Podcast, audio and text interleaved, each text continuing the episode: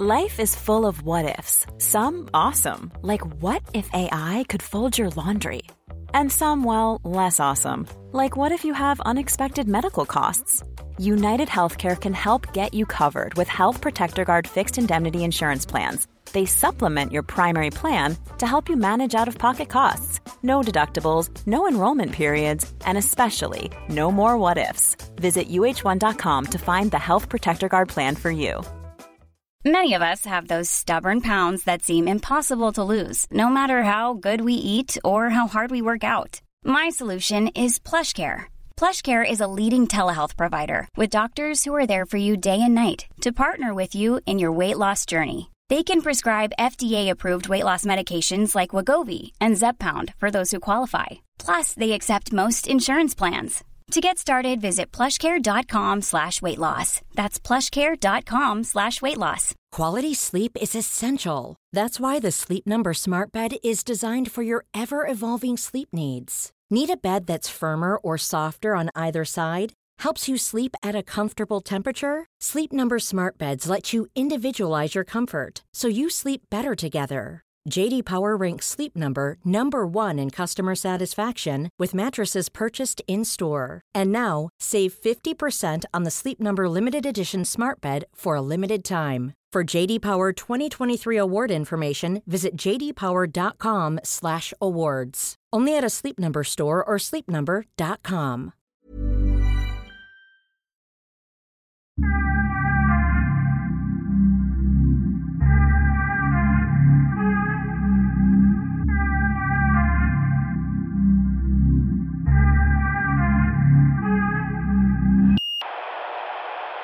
Ja, jag måste säga de här senaste dagarna jag har faktiskt varit lite orolig och sovit dåligt.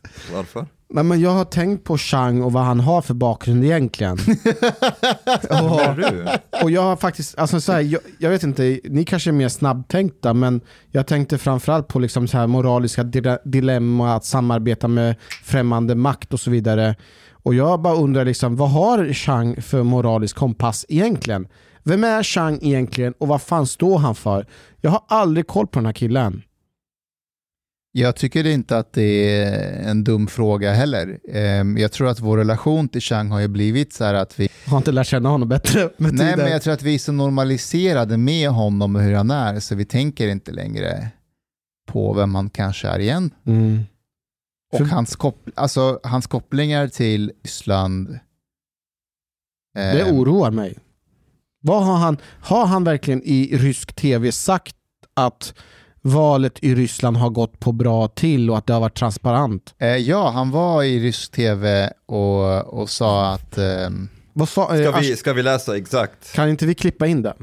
När han var med i rysk tv, om det finns. Men har inte de gjort en voiceover over på honom? Yes. Det är jättebra, vi kan höra det ryska. Så vet man vad han säger. Well... We can ask him. There's the quote right now. Did you say this? Jag vet inte om han är rätt person att fråga. I think he would admit to it if he has said it, or he would say, jag kommer inte ihåg. 2017 bevakar Chang Frick. Det är från, vad heter this strange guy. 2017 bevakar Chang Frick ett ryskt val och intervjuas sen i den av staten ägda propaganda-tv-kanalen NTV. And the quote is: jag var själv i Moskva och vet med säkerhet att inte finns något att klaga på. Allt var väldigt professionellt. Ryssland gjorde allt för att valen skulle vara transparenta. Alltså, varför har han sagt det? Well, maybe we should start there. Why? What did you say this? Why have you said it? Det fanns massor med bevis på att de gjorde sig av med röster.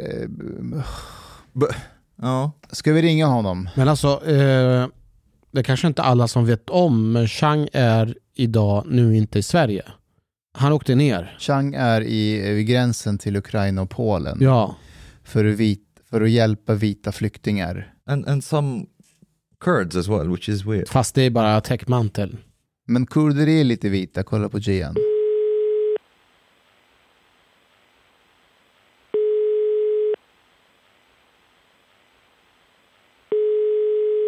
Hallå?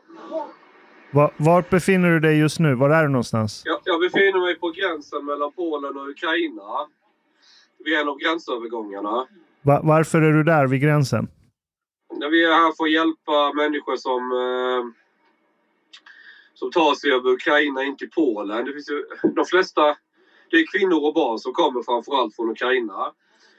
Och många av dem har ju någon form av kontaktnät, känner någon i Polen eller någon bekant eller släkting eller så. Men det finns också en hel del som saknar sånt kontaktnät. Och det är de människorna vi försöker fånga upp och tala om då att vi kan ta dem till Sverige. Jag har en massa följare som hjälper med bostäder och allting. Vi kan finansiera tillfälligt hotell i Polen till vi får ner buss och kan samla ihop och sådär. Så det är lite det vi gör, kan man säga. Men alltså Sverige är ju fullt. Vi behöver inte ha fler flyktingar. Sverige är kanske fullt för människor som behöver gå via migrationsverk och massa statliga åtgärder. Hela den skiten. Det här är människor som kostar 0 kronor för samhället. De har utbildning, hela och rena, de sköter sig. Det är inte några getknullare från sandöknen, utan det är normalt vettigt folk. Det finns inga som helst problem att ta in de här människorna i Sverige, whatsoever. Men Chang, jag tänker, är det så att du bara är intresserad av vita människor och hjälpa vita människor in till Sverige? Nej, folk i närområden som är riktiga flyktingar ska man hjälpa, det tycker jag självklart. Men Ukraina är inte närområde. Precis, Ukraina is not on the border with us. 2 sekunder, yes. Next to the boss. Yes, with some cards. I will write some cards. She can speak with people. Yes, yes. Women and children. Okay, but we stay here a couple of hours to see. But I know. I понимаю. I'm thinking maybe there are around the Poland places. Maybe we can find them on Facebook groups or something if they need help. Because around Poland, yeah. They're going to their families. Okay. Okay, cool. Okay. Talk later, yes. Ja. Här kommer folk från något stanland i Louis Vuitton-kläder. Men Chang, there is a woman in hijab behind you. Yes, it's shitloads of people like this around. How? How come?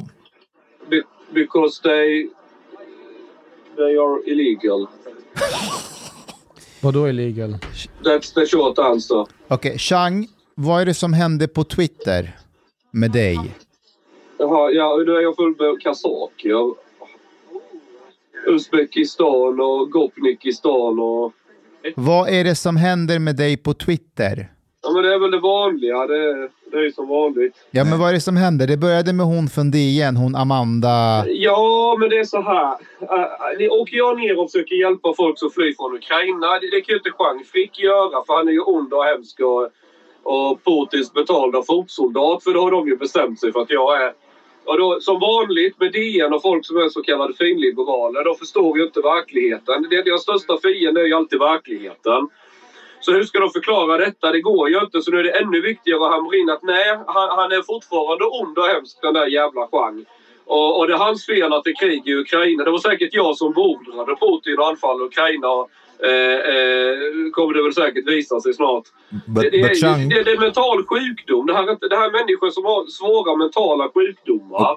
Det är också väldigt onda människor, för de skiter fullständigt upp ett stort stycke. Jag hjälper människor som behöver hjälp. De vill bara posera och låtsas vara goda och sitta och snacka skit på Twitter. Det är ungefär det. Men Chang, utöver att du har sålt bilder till Russia Today, har du haft något annat samröre med medier i Ryssland eller Kreml, eller vad har du för samröre?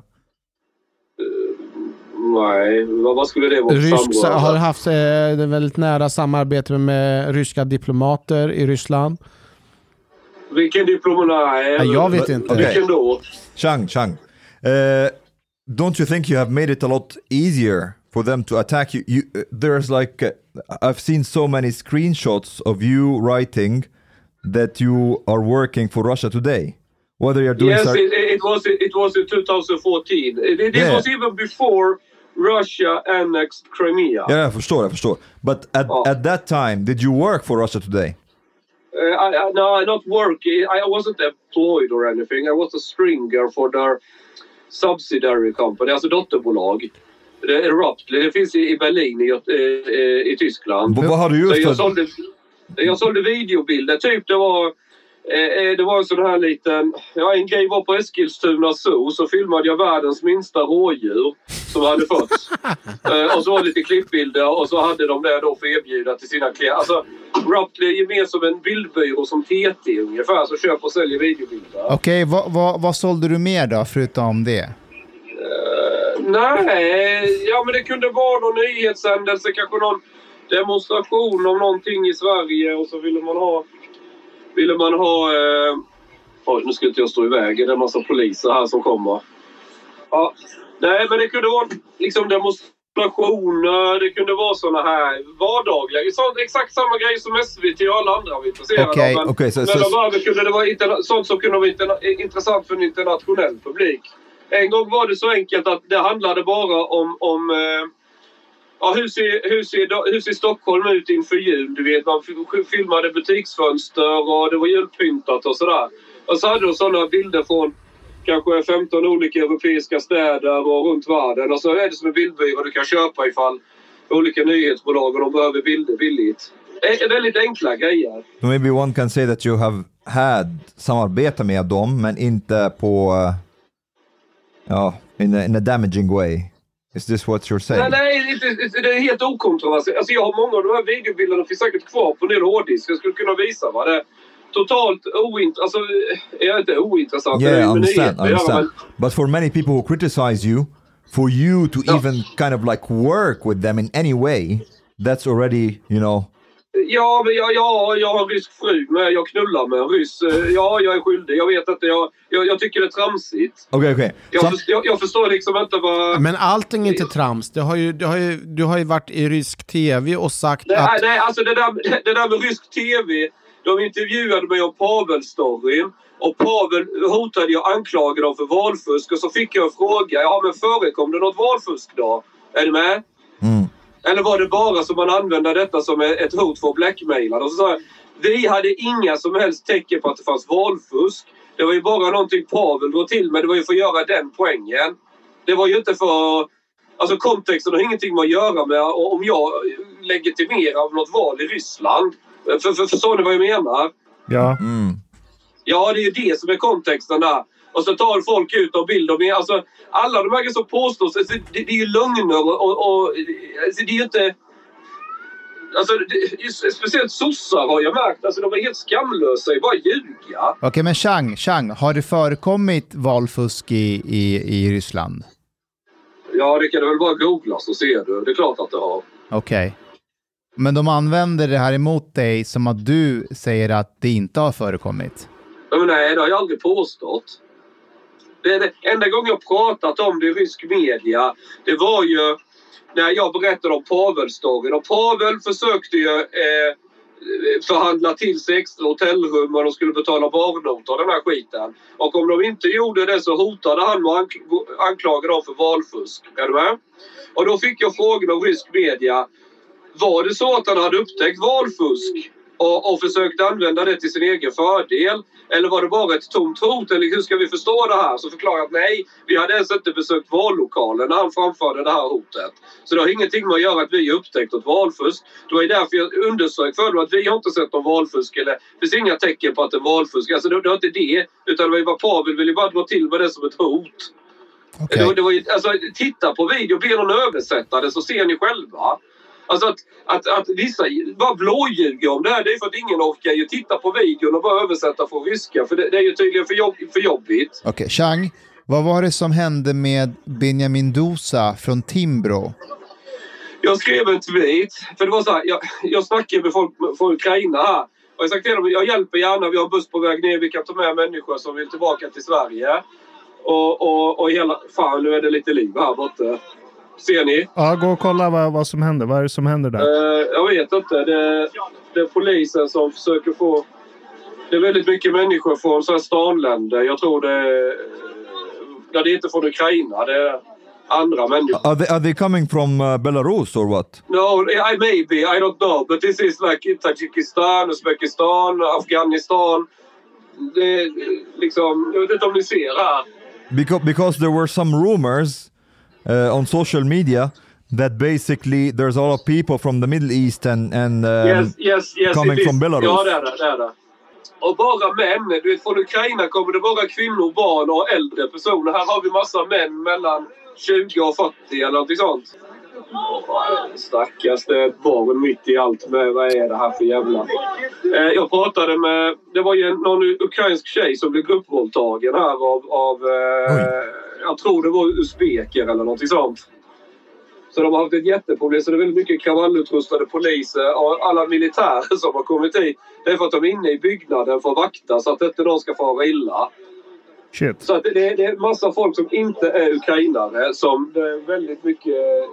Det är väldigt mycket att stå hej med. Men Chang, vart kommer de här ifrån? Har du frågat eller fått info om de kommer direkt från sina ursprungsländer? Jag har fått flera som säger till mig att de har kommit från Vitryssland och in. Men jag tror inte det bara är den vägen. Jag tror de har kommit andra vägar med. Men det var vad jag tror. Jag vet inte. Jag kan inte... Alltså, det roliga är att när vi frågar dem så får vi samma svar av alla. Jag var i Ukraina och studerade medicin. Den har vi hört nu 25-30 gånger från olika personer. Det är nästa, då börjar man ju undra, är det något inövat som de svarar eller säger? Men Situationen här är väldigt, nästan lite bizarr. För ena halvan så är det bara de här männen. Det är som precis 99% män. Ja, alltså det är lite bråk nästan med poliserna som kommer från de här stadländerna. Så de har delat upp det. Och sen i andra änden så kommer en och annan buss med ukrainare. Det är kvinnor, barn. Chang! Ja? Vad var det som hände med Benjamin Dosa, vdn på Timbro? Jo, jag träffade en tjej. Hon är ukrainare som håller på att jobba i volontär här. Och du vet, så sa jag till henne att vi kan ta människor om de vill komma till Sverige. Jag kommer hjälpa dem med allt, du vet. Hitta någonstans att bo och... Behöver de pengar eller vad som helst. Så, du vet, hon är jätteglad över och hjälpt mig att komma i kontakt med folk som kan vara intresserade och så. Men så sa hon till mig också att om ni skickar ner en buss, ta gärna med grejer som vi kan skicka in i Ukraina. Speciellt de som är på fronten. Det är kängor, det är strumpor, det är varma kläder, ficklampor, batterier, hygienartiklar, du vet, och raka sig. Sådana här grejer. Det var en lång lista. Ja, sa jag, men ge mig listan så ska jag försöka be folk där hemma samla ihop. Och då skrev jag en tweet på Twitter liksom att vi behöver insamling till Ukraina, folk på fronten. Jag har listat, kan någon ta hand om detta i Stockholm, så har jag en buss som kan plocka upp liksom. Jag kommer inte ihåg hur jag formulerade tweeten exakt, men det var det liksom, va. Och så fick jag olika förslag och då hörde Benjamin Dosa av sig att men det kan vi göra på Timbro, så kan vi gå ut till KDU och MUF och LUF, alla vet, Fria Moderata Studentförbundet, allt vad det är. Så visst, kör på. Och så gjorde jag en artikel på det idag med att uppmana alla mina följare. Ni kan också hjälpa till. De här grejerna behövs. Lämna dem hos Timbro så plockar vi upp och kör ner det. För då har jag folk här jag kan lämna det till. Så de ser till att det körs precis över gränsen här inne i Ukraina och sen vidare dit det ska. Men då började det ju bli liv från Sokolnicki och alla de här. Då, jag vet att uppfattningen som Benjamin Dosa försökte lite så här tona ner det, att jag har bara hjälpt till att sätta dem i kontakt med en ukrainare som du vet och så här och bla bla bla och det blev bara sån här jävla cirkus, så jag är totalt ointresserad av det. Mina nerver har inte tid för det. Läste du artikeln i GP om dig idag? Det var en bonde som skrev om dig. Ja, jo, men det är ett komplimat. Alla anklagar mig för allt nu. Han skrev att du är vid gränsen till Ukraina och Polen för att hjälpa vita människor. Ja, de flesta i Ukraina råkar ju vara vita, jag vet inte. Men vi har ett gäng kurder, jag har dem precis bakom mig. Ja. De verkar ju rätt vita. Vi försöker hjälpa dem att få visum. Och sen har de, för de är utbytesstudenter i Ukraina. Och de har fler kompisar där inne, så vi ska försöka få ut dem i Ukraina och försöka ordna så de kan få visum och följa med till Sverige. Så jag har precis pratat med gränspolisen hur vi ska göra. Vi ska försöka få tag på svenska ambassaden. Så jag vet inte om kurder räknas som vita. Jag är inte så duktig på den där jävla... Chang, now you want to bring people from the Middle East to Sweden. Who are you? One of them is married to Ukrainian girl and the other one they have girlfriend in Sweden. Okej, då är de korser. Men Chang, alltså du har blivit refugees welcome. Ja. Refugees welcome. Nej, jag håller inte på. Men alltså redan när jag gick i lumpen så hade vi en irakisk familj som bodde hemma hos oss och så därför vi tyckte synd om dem. Men jag håller inte på, det är inget sånt där jag vill stå och skylta med för jag tycker det är bara äckligt. Nu är ju såklart, det här är en stor mediagrej, det är fan krig i Ukraina och gränsen och alltså det är klart att jag twittrar och berättar om det av det skälet men Ukraine is not on our border. Why? No, but it is närområde, it's close to us. Ukraine is not far away. Yeah, but like Poland, Hungary and Romania, they refuse to take refugees under the refugee crisis. Yeah, and they are taking more than 95% of all of this. But I think Sweden should take some. They can take also, because we are not that far away. Chang, jag har faktiskt en fråga som jag vill ställa direkt till Mustafa när vi ändå har integrationsexperten. Ja. De här personerna som Chang tar in, vad skulle du vilja ge för rekommendation? Vart ska de här ta vägen? Vart är det bäst för dem och optimera deras integrationsprocess in i svenska samhället? Och vilket namn ska de lägga till? Alltså grejen är att de kommer ju att hamna i områden som är utsatta. Nej, det kommer jag se till att de inte gör. Men hur ska du se till? Hur? Därför att så här, ska de bo i Sverige? Jag vänder mig till min hatsvans och talar om att de här människorna har vi. Vem kan hjälpa dem med boende? De ska hamna hos svensk, alltså de ska komma in på rätt sätt i samhället, inte genom Migrationsverkets jävla försvar med massa. Han har blivit politikhäxan. Wait, do you want Swedes? Vad hände? Do you want Swedes to take Ukrainians in their homes? Yes, I have shitloads of people who have offered this. Och det, eller så har de en stuga, ett hus eller någonting som står tomt som de kan bo i. Och så hjälper in dem den vägen. Det är så det funkar i Polen. Men Chang, jag har en fråga. Varför, de här personerna som har hus och stugor över, varför har de inte erbjudit de här stugorna till de här flyktingarna som vi har fått ta emot sen tidigare? Jag frågar själv. Jag frågar dig. Det är jag som ställer frågorna. Det är för att svenskar, det mest läpparnas bekännelse att man vill hjälpa människor från Mellanöstern. Svensken är ofta så brukar det vara folk, ju längre kulturellt avstånd det är mellan människor, ju svårare är det att identifiera sig med dem, ju mindre blir viljan att hjälpa. Chang, får jag säga en förutsägelse vad som kommer att hända om 1-2 år? Nej, vadå? Om 1-2 år när du har tagit emot de här ukrainarna i Sverige och placerat dem i olika hem hos din svans, då kommer svenska staten och Migrationsverket komma fram till att de inte får stanna kvar i Sverige. Då kommer du, din svans, att tvinga högern och SD att ge dem amnesti. Vi kommer göra en amnestilag för dem. Jag är inte säker på det, därför att många av de här vill nog tillbaka till Ukraina. Det beror på hur det utvecklas i Ukraina. De här människorna, de vill tillbaka till sitt land. Alltså, jag möter lastbilar, bilar, personbilar som kör från Polen in i Ukraina hela tiden jag kör här. Och det är män som har varit och jobbat i Tyskland, i Sverige, i olika länder. De går tillbaka till Ukraina för att slåss. Det är bara kvinnor och barn som lämnar Ukraina. Men Mustafa, kvinnorna och barnen, hur ska vi integrera dem? Vad skulle du ge för rekommendation om de inte hamnar i svenska hem? Har du några bra tips och idéer? Ja, alltså, så länge de inte hamnar i utsatta områden så har de en hyfsad chans. Men frågan är hur de ska undvika och inte hamna där. Nu utifrån Changs perspektiv så kommer alla vara så pass ödmjuka och generösa och öppna sina hem. Alltså hela omvärlden, alltså hela Sverige, allting verkar vara omvänt. Personer som mig som tycker oftast att samhället är fullt. Vi belastar redan alla samhällets resurser. Vare sig det är socialtjänsten, polisen, skolan. Nu är det tvärtom. Nu ska vi ta emot ännu mer.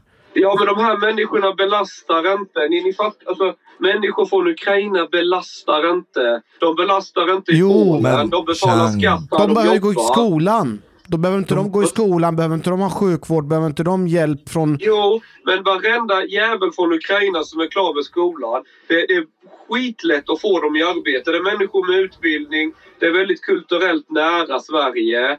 Det är inte alls... Ja, de lär sig svenska väldigt snabbt. Chang, är inte det här precis vad Stefan Löfven sa om flyktingarna från Syrien? Att det är ingenjörer, läkare, tandläkare. Jo, jag vet. Men till skillnad från honom så har jag rätt. Okej. Du låter som Sandro Scotto. En sak jag måste säga. Det fanns folk från Syrien som hade utbildning. Men de tog sig inte i första hand till Sverige. De tog sig till länder där du får mycket högre lön för att du är läkare eller vad det nu är för någonting. Vi har ju ett skattesystem som gör att människor med hög utbildning väljer ju hellre andra länder. Du tjänar mycket mer pengar i till exempel USA. Så att det vi lockar i Sverige med vår politik, det är framförallt de som vill ha bidrag. Vi är bäst i världen på att ge folk bidrag. Chang, jag undrar, finns det någonting som vi här på hemmaplan kan göra och hjälpa till med till er som är där nere vid gränsen? Ja, det är väl alltså framförallt skita i allt det här interna tjafset. Du vet att liberaler och andra ska positionera sig. Ja, vem är fin nog för att hjälpa? Vet det här äckliga jävla... Utan jag tänker nu, när det kommer till militära grejer, ska vi skicka vapen till Ukraina eller inte? Det där kan andra diskutera. Jag har väl mer fokus på de som flyr och försöker hjälpa folk som har... Ja, du fattar hur jag menar. Jag är ingen expert på allt samtidigt. Men jag tror framförallt... Känner man någon från Ukraina eller så här människor som inte kan flytta dit eller... Jag tror på det här att man ska försöka hjälpa en annan människa direkt. Inte där man skänker pengar till någon organisation och så har man... betalt sig fri från dåligt samvete. Chang, utan möta människor liksom, hjälpa dem på riktigt. Jag tror det är mycket bättre. It feels like you are like a couple of days away from just screaming det handlar om barn. You're getting there. Alltså, om vi går bort till lägret där det inte är en massa stökiga jävla babbar från tredje världen, utan vi går där det faktiskt är folk från Ukraina, så ja, det är kvinnor och barn. Kan du ändå få en sympati och förståelse för alla på hemmaplan som ville hjälpa alla flyktingar från Syrien och så vidare 2015? Ja, lyssna på mig nu. Jag vet att det finns folk från vänsterkanten som är genuina i det. Och även om jag inte håller med kanske deras åsikter i allting, så jag har all respekt för de människorna. Och det sa jag även 2015. Men det är ett fåtal som går hela vägen och engagerar sig för att hjälpa en annan människa. Det kan vara roligt de första dagarna när man känner sig god och fri. Kolla, jag visar att det bryr mig i handhjärtan och hej och hå.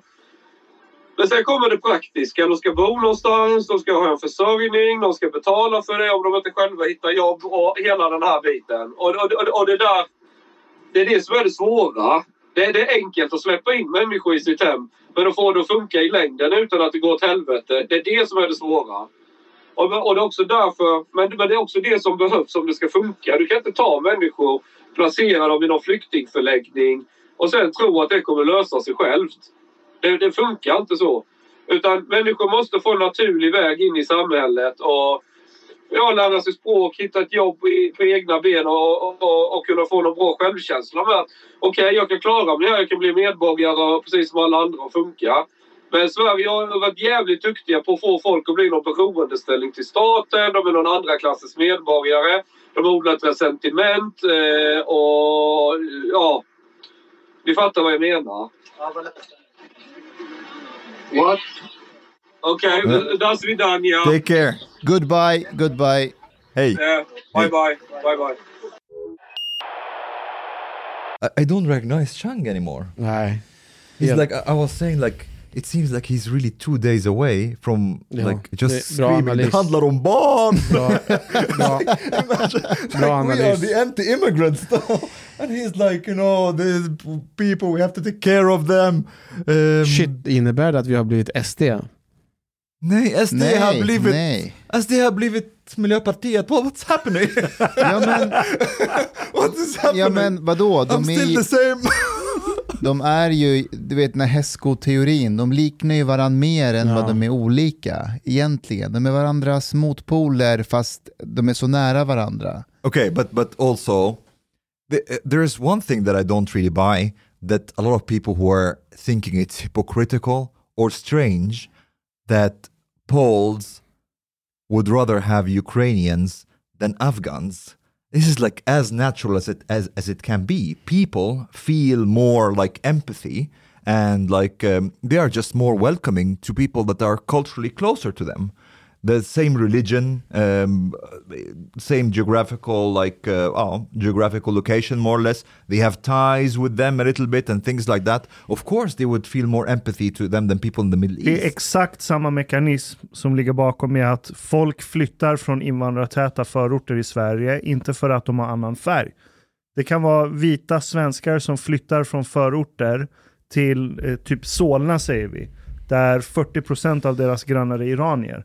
Det är inte färgen som är problemet. Det är att de flyttar till ett område som har medelklass västerländska värderingar. Det är exakt samma mekanism. Men det är sånt jävla hyckleri när folk säger varför hjälpte det inte folk från insert land i Mellanöstern 2015, men nu går alla och hjälper. Det borde inte heta white flight, det borde heta cultural flight. Fast jag funderar på eller class flight. Jag funderar ändå på en sak att jag är väldigt imponerad över välviljan som finns. Men samtidigt så känner jag, fanns det lika mycket välvilja när det gäller syrier eller andra? Det gjorde det ju. Det fanns ju jättemycket välvilja. Alla... Fanns det lika mycket? Until they realized. Vad menar du? Vi släppte in dem. Inte på statsnivå utan från folket. Det fanns välvilja fram till centralstationen i Stockholm. Och banderoller och kaffetermosar. Men när det var, vad ska vi göra med alla nu? Ja, här är ju en skillnad. Då hör alla käften. Här är ju en skillnad, för här öppnar man ju upp sina hem och verkligen vill ta emot dem. Ja. Och här menar jag på att det skiljer sig. Men vänta nu. Det gjorde man ju. Alltså, hade det inte varit för civilsamhället, Migrationsverket och staten hade inte klarat av den flyktingvågen som kom 2015. But are you sure really about that? Dude, I mean, like, okay, but många ställde upp. But I haven't met like so many people who took in Syrians in their homes. Inte i sina hem. Så Migrationsverket ordnade ju boenden. Ja. Men det var ju ändå många som tog emot dem och fanns där. Alltså så här, det är som att du har ett barn i ett kuvös. Mm. Visst, den är säker. Men du behöver ju folk omkring som också kan ta hand om. Och där ställde ju civilsamhället ändå upp. Fast håller du med om att det skiljer sig på olika typer av hjälpinsatser? Alltså att man har en... Alltså det generella...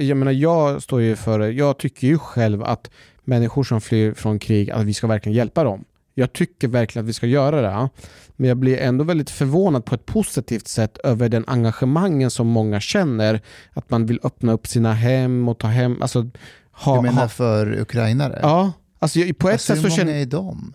Jag har flera kontakter som jag har att man enskilda kontakter man har, man försöker hjälpa dem och så. Jag har pratat med en av våra lyssnare som har till och med en lägenhet i Bromma som han vill liksom att andra kan bo där. But you know something is interesting. I know that you are against all these kind of things, but did you see like this opinionsundersökning that Expressen has done? Vad är det då?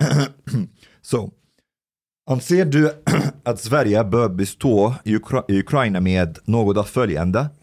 And they have like divided it, like the questions, total, men, women. So weapons, total, or I will just say men versus women. Men, 53% of men answered yes. Only 24% of women answered yes. Wait, let me see. Let me continue. Yeah, okay. One can think that when it comes to weapon. Pengar. 58 män, 45% kvinnor. What? Kvinnor mindre än män som vill skicka pengar till Ukraina. Militärträning, 42% män, 23% women.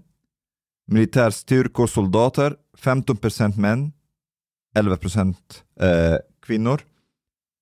Annan krigsmaterial, bla bla bla bla. But anyways, like... Var det någon kategori där kvinnorna hade högre än män? Nej. Kärlek. Jag har en teori om det. Actually, yes. Tveksam. Unsure. 28% women, 7% men.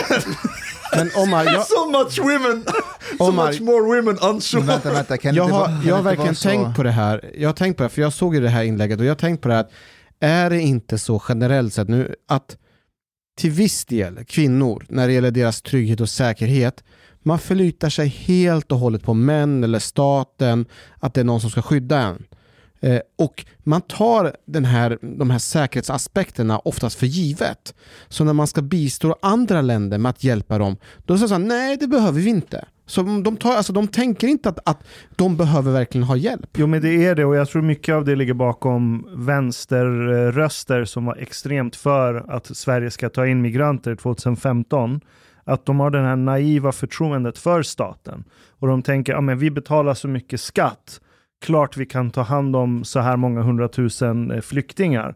För att de är naiva och tror att en flykting behöver bara en bostad och tillgång till det svenska skyddsnätet, och så kommer de bli västerländska fullgoda medborgare. Och det är ju där naiviteten verkligen lyser igenom.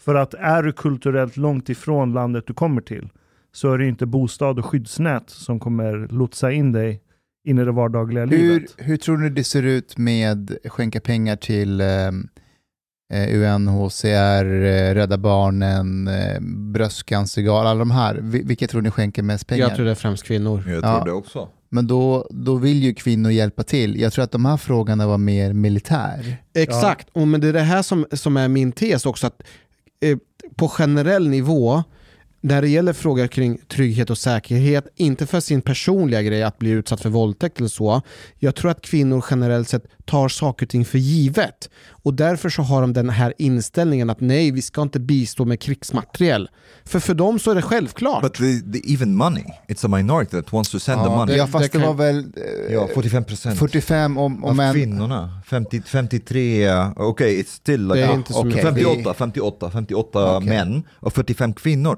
But I have another theory. Fast jag tror att det var kopplat till militär också. Nej. Det är pengar bara. Men vad ska de ha pengarna till? Well, anyway. Jag tror de kopplar det till militär. I have another theory that could be... Omar, vad är din teori? It's something similar to yours, but like in a different way. I think maybe a lot of people, and especially women, don't want to get involved in conflict. They are like, okay, there's a conflict over there, Ryssland, Ukraine. Why get involved? This seems dangerous. This could be something. Det låter väldigt olika kvinnor. De gillar ju konflikt. Men fast... jag tror generellt sett att det handlar om att de har ideologiska principer, att allting som har med väpnat våld och makt och sånt att göra, de tror inte på det. De tror att det går att lösa med att liksom, om man... Så du menar alltså att män och kvinnor tänker olika? Ja. Är det du säger? Ja.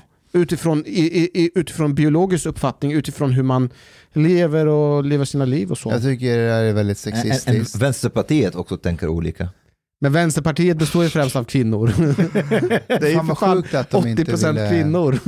Det var sjukt. Men också, but they are split inside the party as well. Jonas Sjöstedt gick ut och kritiserade dem. För att han är man! I think partiledning vill... också skicka vapen. Det var partistyrelsen som inte... Ja, jag tror Nooshi ville till och med egentligen. Ja, det vill hon säkert. För att hon har en förfluten från kommit hit som flykting. Jag såg deras... det var någon kvinna som högt uppsatt som blev intervjuad. Vad fan var deras...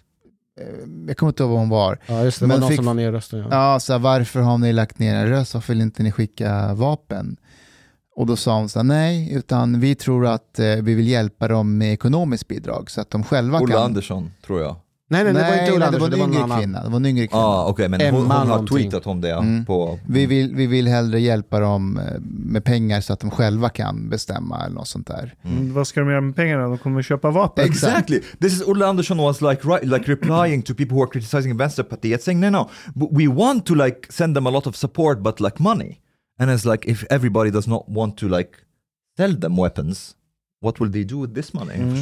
Jag tror det var Hasse Brontén, han komikern, gjorde någon rolig grej att, jag tror det var under Ulla Andersson, hon skrev att vi vill skicka pengar, inte vapen. Då hade han skrivit så här, någon blir rånad och säger, jag blir rånad, kan du ge mig tårgasen? Så bara, nej, här får du pengar till att köpa tårgas. När jag läste, det var 5 ledamöter i Vänsterpartiet som la ner sin röst, precis som Ulla Andersson gjorde. But and did you see in the European Parliament they also did not vote on a motion to att fördöma Rysslands agerande mot Ukraina. Yeah. And basically, Malin Björk, she basically said that she did that. Vem är Malin Björk? She's in the European Parliament from Vänsterpartiet. Mm-hmm. And she said that she did that because the motion was NATO-friendly. NATO-friendly. It's like, and it's like, I don't understand. This is just like bizarre to me. And men I don't really understand why. De hatar NATO. Det är en ideologisk grej. Och när verkligheten krockar så väljer man ideologin. But they are like, that's fanatical. De är verkligen, de är väldigt NATO-ovänliga. Tycker ni vi ska gå med i NATO? Jag tycker absolut det. Actually, fast, you know what? Vänta, det är det helt såklart ja. Well, the thing is, I think it's either should be definitely yes or definitely no, because the most dangerous thing to do is what we're doing right now. Same as Ukrainians, like, maybe one day they'll be like Russia will be like, Fråga Ukraina. Ja. Varför hjälper inte man Ukraina på plats? Varför går inga länder in och slåss mot ryssarna? De är inte med i NATO. Mm. Jag håller med jag har själv tänkt tanken att det är klart att vi borde gå med i NATO, men om man blickar tillbaka på olika konflikter och hur NATO har deltagit, uppstår inte vissa tvivelaktigheter. Då? Framförallt kopplat till händelserna i forna Jugoslavien. Från de serbiska befolkningen så har man väldigt starka åsikter och tankar just om NATOs agerande i den händelsen. Är det någonting som ni känner till? Ja, alltså okej. Och det här påminner mig lite om typ, ska man legalisera cannabis eller inte? För det är så här, om vi ska legalisera cannabis, då ska det vara guld och gröna skogar. Just det. Allting ska gå perfekt till. Fan, NATO är ingen perfekt organisation.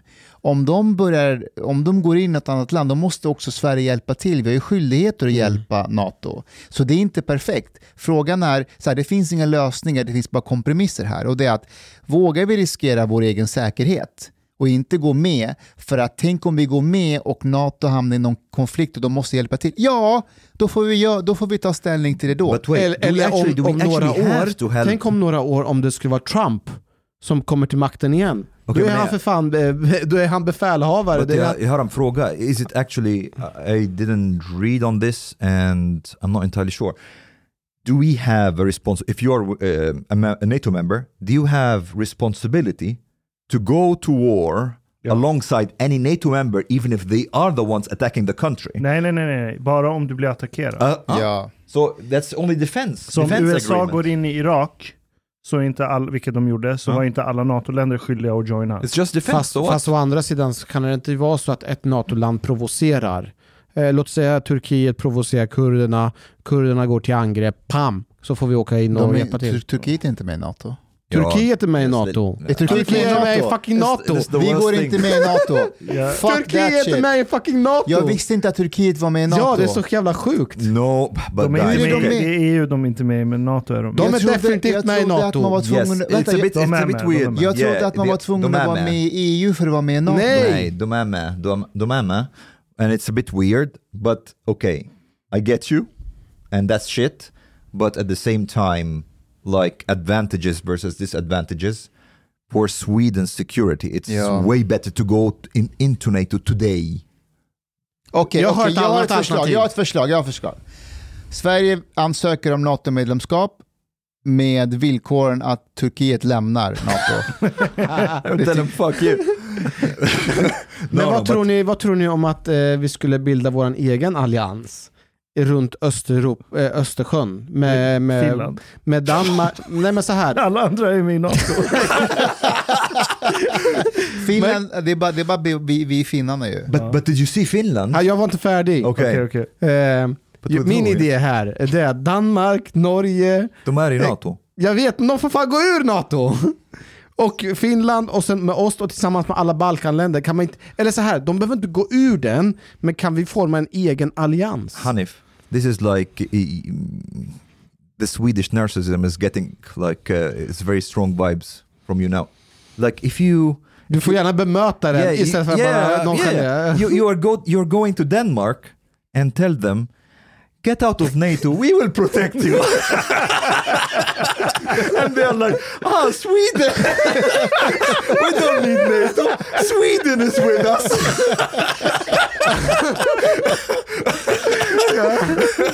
Hej, om de har druckit tillräckligt många tubor, det finns en chans om vi håller ett möte. Men vi skulle kunna gå tillsammans med Finland. Finland funderar ju också på att gå. Vi kan göra det tillsammans. Om vi gör det samtidigt. Did you see that support for NATO went in Finland up from 20% in 2019 to 53% today? So the majority, for the first time, majority of Finns want to join the NATO. Jag tror det kommer vara liknande här också. Jag tror majoriteten av svenskar idag är emot NATO. Motfarande? Jag tror det. Nej, det tror jag. The statistics are out actually, just from a couple of days ago, yes. Here. 41% yes. 35% no. Ooh. Mm. Don't know. 24%. They have swing votes. This is the highest figure for support of NATO in Sweden until today, and some people are explaining that there's this high percentage of I don't know because there's a lot of confusion when it comes to, you know, whether it's good for us or not. But the thing is, I think it boils down in the end to a very simple question, because when you think about it, there can be a lot of static, but it boils down to a very simple question. Is Sweden safer from Russia in NATO or outside of NATO?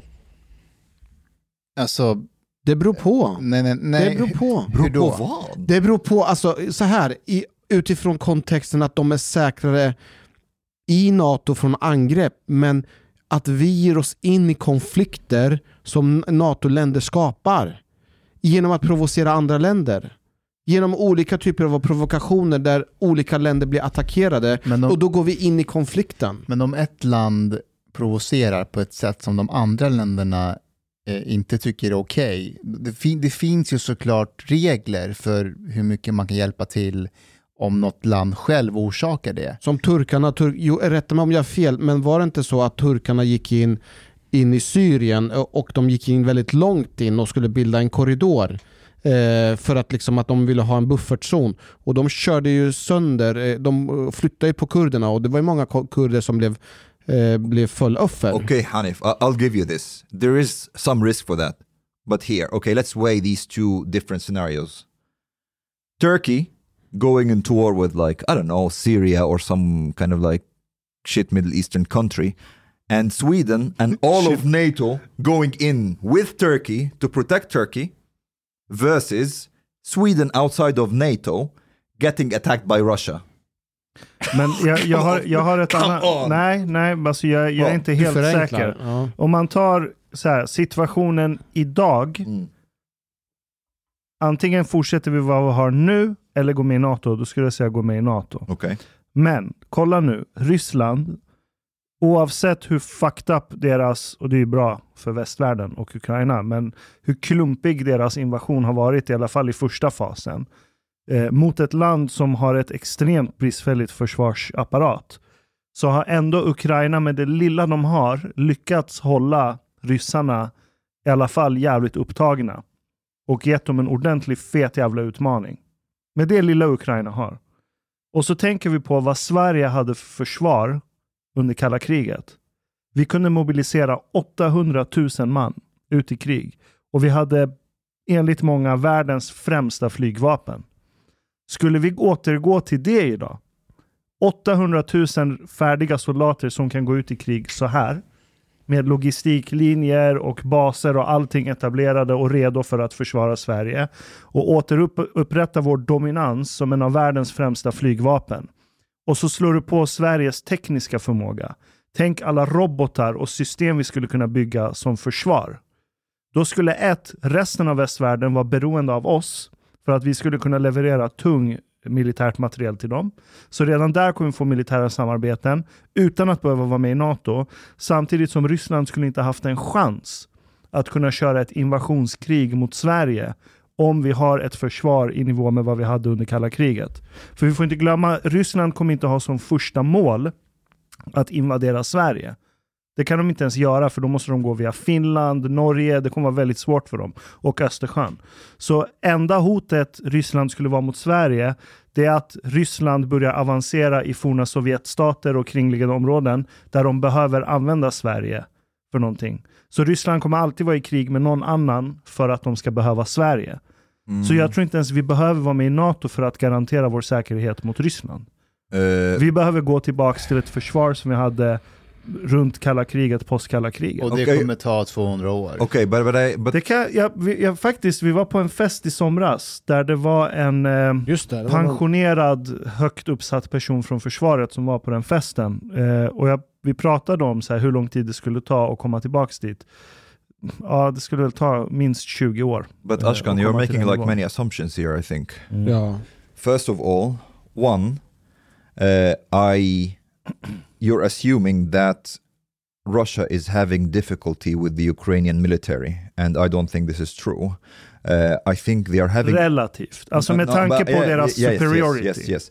But partly because I don't think at all Russia is going full savage on Ukraine because they don't want to alienate the population. Correct. So like if they went full in artillery bombing, you know, they could have bombed them to like the Stone Age.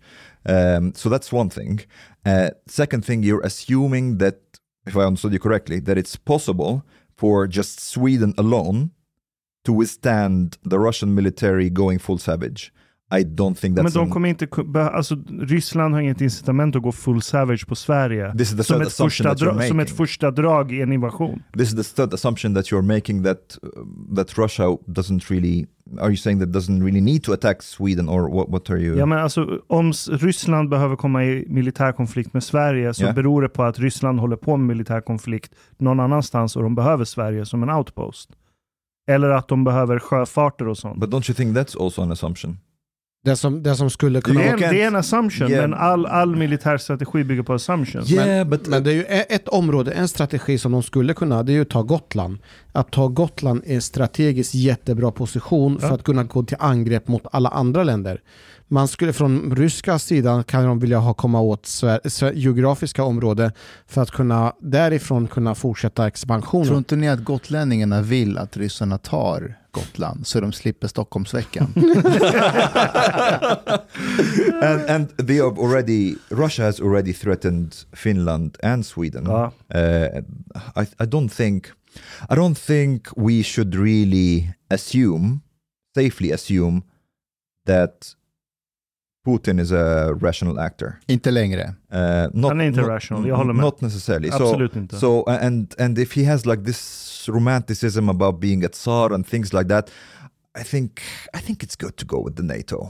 Yeah. Right now. Ja, just nu, vad vi har just nu, vi är mycket farligare sits. Yes. Vi kommer inte kunna upprätta vår militära kapacitet för att hinna med vad Putin kan hinna med så länge han lever. Jag tänker ändå att vi har väldigt, väldigt mycket unga män i det här landet som skulle kunna komma till användning. Vad tänker... Are you talking about the immigrants or are you talking about the Swedes? Framförallt unga män generellt sett i förorten som är rastlösa, som inte har något bättre för sig. De här skulle vi också kunna snabbutbilda. Why would they fight? Vill vi ha alienerade, rastlösa... kids från förorten med vapenträning. Mustafa, vart skulle du vilja placera ungdomarna? Om de får rätt förutsättning för att skapa ett vi-känsla, lumpen är en jättebra plats. Skulle du vilja sätta dem i luftvapen eller inom... Vi börjar med att de är kockar. Sen tar vi det därifrån. Yeah, but I think, like you said, like if they have vi-känsla, I'm not so sure. Jo, men man skapar vi... Var det inte så det hände med svarta förut i USA? Att man skickar svarta längst fram i kriget och sen skapar man en vi-känsla där. Kanske inte längst fram då. Men, Buffalo Soldiers, eller vad fan de hette. Jag tror inte kanonmat skapar vi-känsla alltså. Nej, men efteråt så kunde man känna stolthet. It can be practical. Men efteråt så kunde man känna stolthet över vad de åstadkom, och då kunde de bli accepterade i gemenskapen. If anyone is left, they'll be all dead. Så när BBC gick ut med att ryska soldater förstör sin egna utrustning och fordon. för att de vill inte kriga. Är det sant? Nej, alltså allvarligt talat, hur många ryssar tror ni, alltså av militären, som är så här: det här är rätt beslut att vi invaderar Ukraina. De där, finns det verkligen någon fiendeskap, alltså riktigt fiendeskap mellan Ukraina och Ryssland? Some Russian soldiers don't even know that they are really in a war. Ja, jag såg det också. Jag tror att det är en militär övning. Men kan det här vara ett annat land? Kan det här vara anledningen varför inte ryssarna har använt sig av flygvapnet? För vanliga fall, i vanliga krig, så brukar man alltid göra räder och bombardera. Ja, sen kör man i marktrupperna. De har ju hela världens ögon på sig. De vill inte gå full i bananas. Mm. Eller så är det officerer som har bara sagt nej, vi är kompisar. Ja, vi vägrar. För det verkar som om de är ur synk. Mm. Ja, om det är någonting de har gjort, det är att de har satt till liv ukrainarnas stridsmoral. Mm. Do you know one of the most dangerous things actually? There was this website I can't remember the name of that details the aspects of Russian economy and their exports, and each product, which countries they export to. Mm-hmm. Shit. So many countries are so dependent on Russian oil and gas. Ja, det var det jag tog upp med Chang. Netherlands, they are the number one importer of Russian crude oil. Crude oil. Vad är det?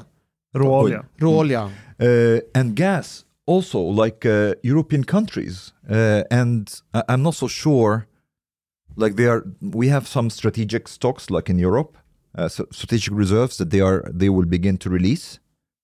But I'm not sure what other options do they have. Men det var det här som var grejen, att så som jag uppfattar det, att ryssarna, de exporterar enormt mycket olja och framförallt gas. Mm. Nord Stream, allting vad det är. Och vad man har förstått så har Ukraina, och framförallt i Krim, stora energitillgångar. De har inte kunnat få tillgång till att anrika, eller vad fan det heter, få ut det förut, för att de har varit för fattiga. Men med hjälp av utländska bolag som har haft möjlighet att påbörja. Skulle de påbörja få ut både olja och gas därifrån, så skulle de ju konkurrera skiten ur ryssarna. Och det är därför som en teori är att ryssarna har gått in för att ockupera framförallt områden där det är väldigt mycket energi. Och det är just Krimhalvön och även de här nya områdena som har utropat sig självständiga. Så det här blir ju värsta konkurrensen mot ryssarna. I guess it's possible, but I think it's like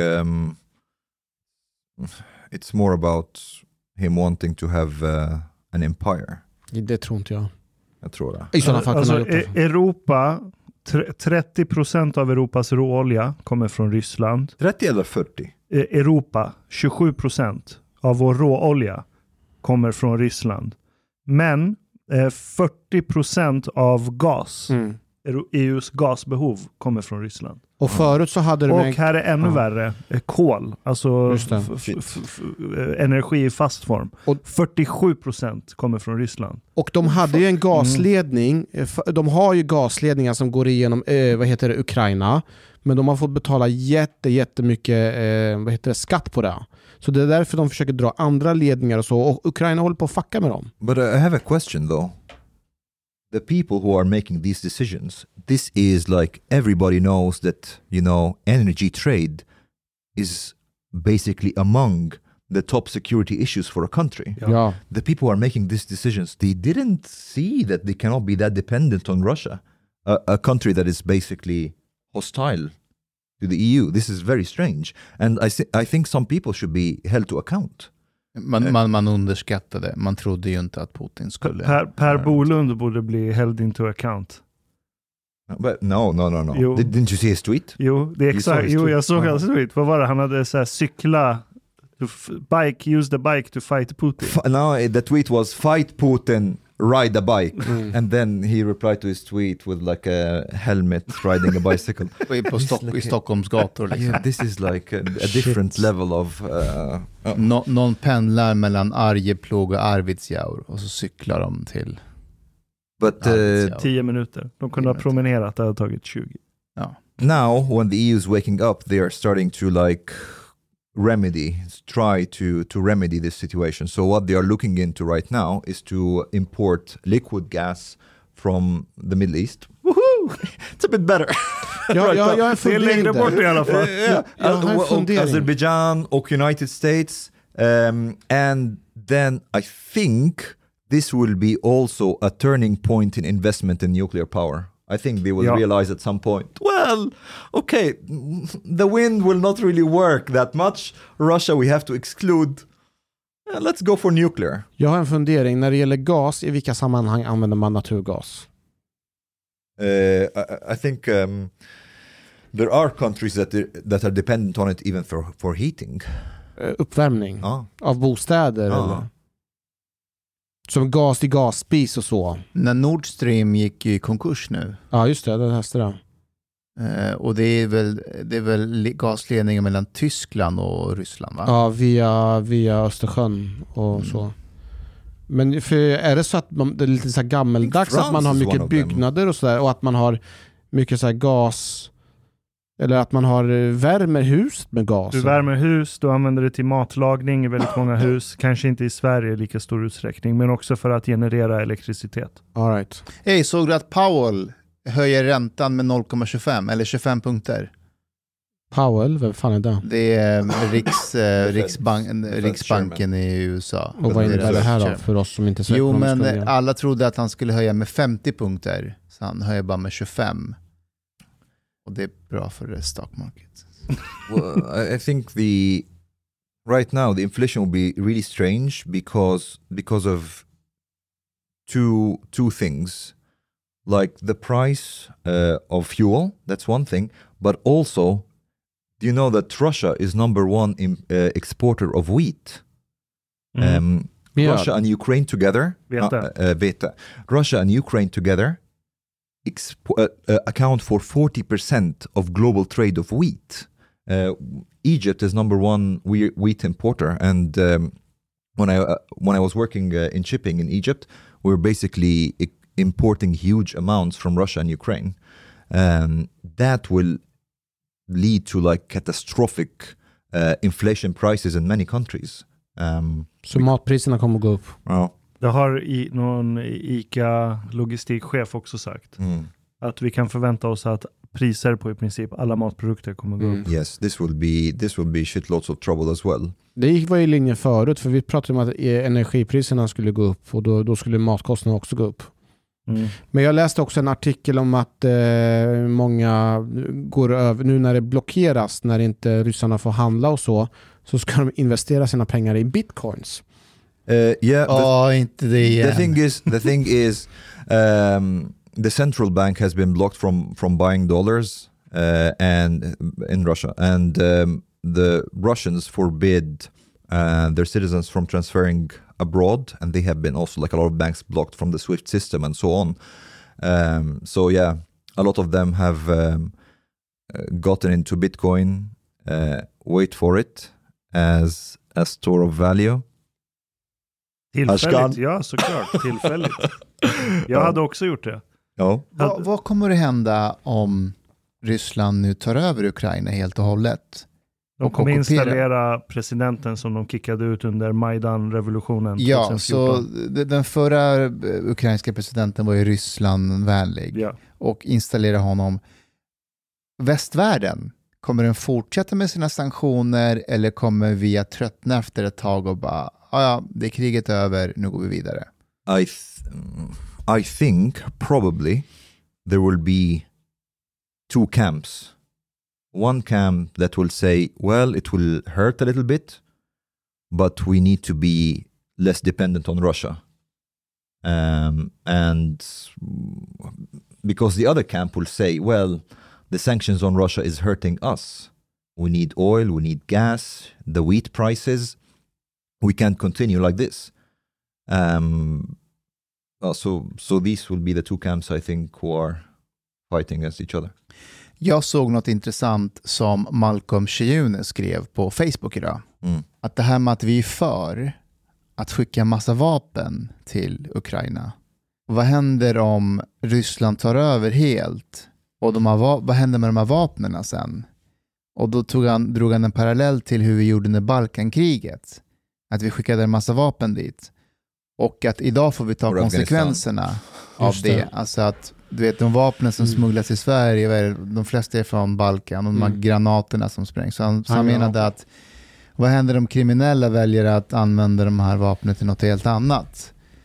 Och folk var verkligen på honom så här, det får vi ta där och då. Nu måste vi skicka vapen till Ukraina. Och han bara så här, alltså jag lägger ingen värdering i att de behöver hjälp, men vad kan hända med de här vapnen sen i framtiden? Det tycker jag var intressant. Fredrik Kärrholm gick ut också och twittrade också att alltså Ukraina är ju inte vilket duvland som helst, utan på rankingen kring korrupta länder och organiserad brottslighet så har de jättemycket.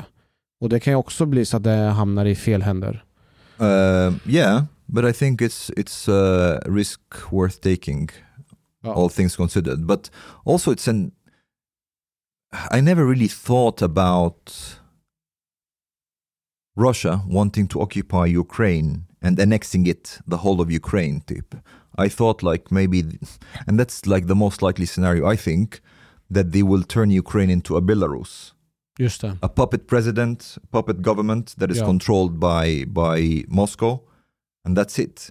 I think actually it's a bit too dangerous if Russia takes over Ukraine and is directly on the border with like Poland and Hungary and Romania and so on. It's a very dangerous thing for Europe. Det här är mitt scenario. Jag hoppas det är fel, men utifrån hur Putin agerar så tror jag att han har det finns ingen rationalitet, utan det är storhetsvansinne där handlar om. Till exempel, det läckte ut information nyligen om att han har haft möte med alla stora oligarker i Ryssland och sagt att om du inte är på västvärldens sanktionslista så kommer du vara misstänkliggjord för att du ska vara stolt över att du är på en sanktionslista från USA. Så du får basically näringsförbud om du inte är på sanktionslistorna. Så han är i en position där han vill ha absolut kontroll över hela Ryssland. Så jag tror Europa har fått en ny Hitler helt enkelt. Han kommer inte nöja sig med att installera en puppet i Ukraina. Han kommer fortsätta tills hans dröm som han har går i uppfyllelse. Så jag tror det finns bara en väg ur det här, och det är att det kommer bli kupp inifrån. Att antingen så kommer generalerna kuppa och bara neutralisera honom, eller så kommer oligarkerna kuppa och plocka ut honom. Men hur ska de komma åt honom med det långa bordet? Är inte det strategiskt därför? Jo. Okej. Du har lyssnat så här långt. På sista måltid. En mycket fin radioprogram i Sverige. Du tycker det är mycket trevligt. Men, min vän, lyssna på mig nu. Du har inte betalat bilet på Klub Sista Måltid. De har blate grabarna dom behöver pengar. Flis. Lax. Stolar. Dirabilar. Lix hotel. Du vet. De måste du betala om du ska lyssna mer. Du får många flera avsnitt också. Paket erbjudande, helt enkelt. Les i beskrivning for avsnitt, där det finns information för att bli medlem på Klub Sista Måltid. Det kostar som en mycket liten kaffelatte ute på torget. Per månad. Lätt som en plätt. Tak, min vän.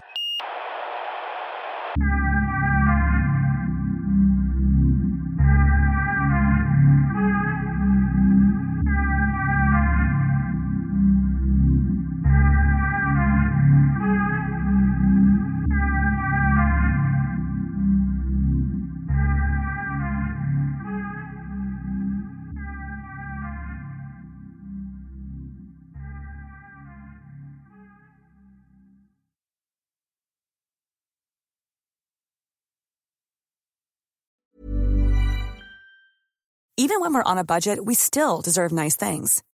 Quince is a place to scoop up stunning high-end goods for 50 to 80% less than similar brands. They have buttery soft cashmere sweaters starting at $50, luxurious Italian leather bags, and so much more. Plus, Quince only works with factories that use safe, ethical, and responsible manufacturing. Get the high-end goods you'll love without the high price tag with Quince. Go to quince.com/style for free shipping and 365-day returns. Hi, I'm Daniel, founder of Pretty Litter. Cats and cat owners deserve better than any old-fashioned litter. That's why I teamed up with scientists and veterinarians to create Pretty Litter. Its innovative crystal formula has superior odor control and weighs up to 80% less than clay litter. Pretty Litter even monitors health by changing colors to help detect early signs of potential illness. It's the world's smartest kitty litter. Go to prettylitter.com and use code ACAST for 20% off your first order and a free cat toy. Terms and conditions apply. See site for details. Even when we're on a budget, we still deserve nice things. Quince is a place to scoop up stunning high-end goods for 50 to 80% less than similar brands. They have buttery soft cashmere sweaters starting at $50, luxurious Italian leather bags, and so much more. Plus, Quince only works with factories that use safe, ethical, and responsible manufacturing. Get the high-end goods you'll love without the high price tag with Quince. Go to quince.com/style for free shipping and 365-day returns.